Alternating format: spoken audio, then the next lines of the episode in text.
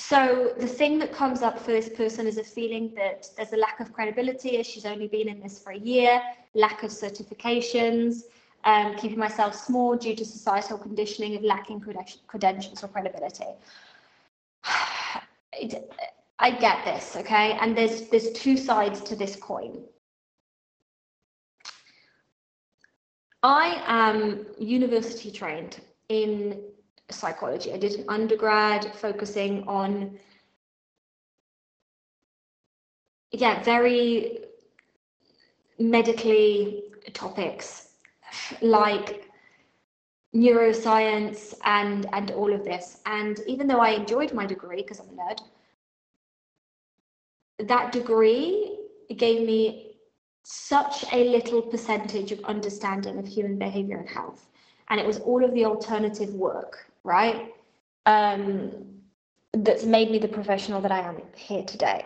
And so that really made me question this belief system of that oh, you have to have this fancy degree, or this person with this fancy degree knows more than this person that doesn't.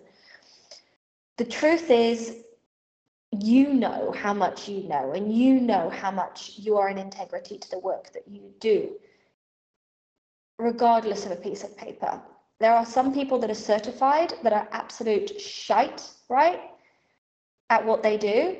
And there are people who are not certified who are absolutely life changing practitioners. And so I think this is a question less about am I certified or am I not certified? And it's more of a question of am I embodying what I teach? Am I embodying what I what I preach? Am I practicing?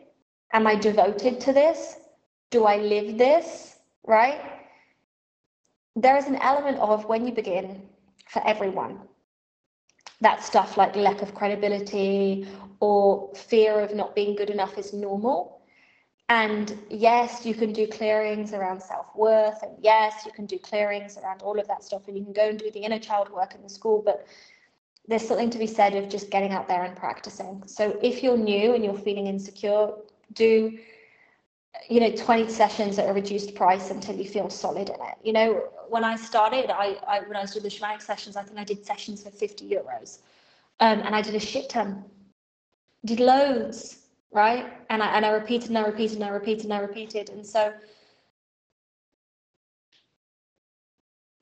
i don't think credibility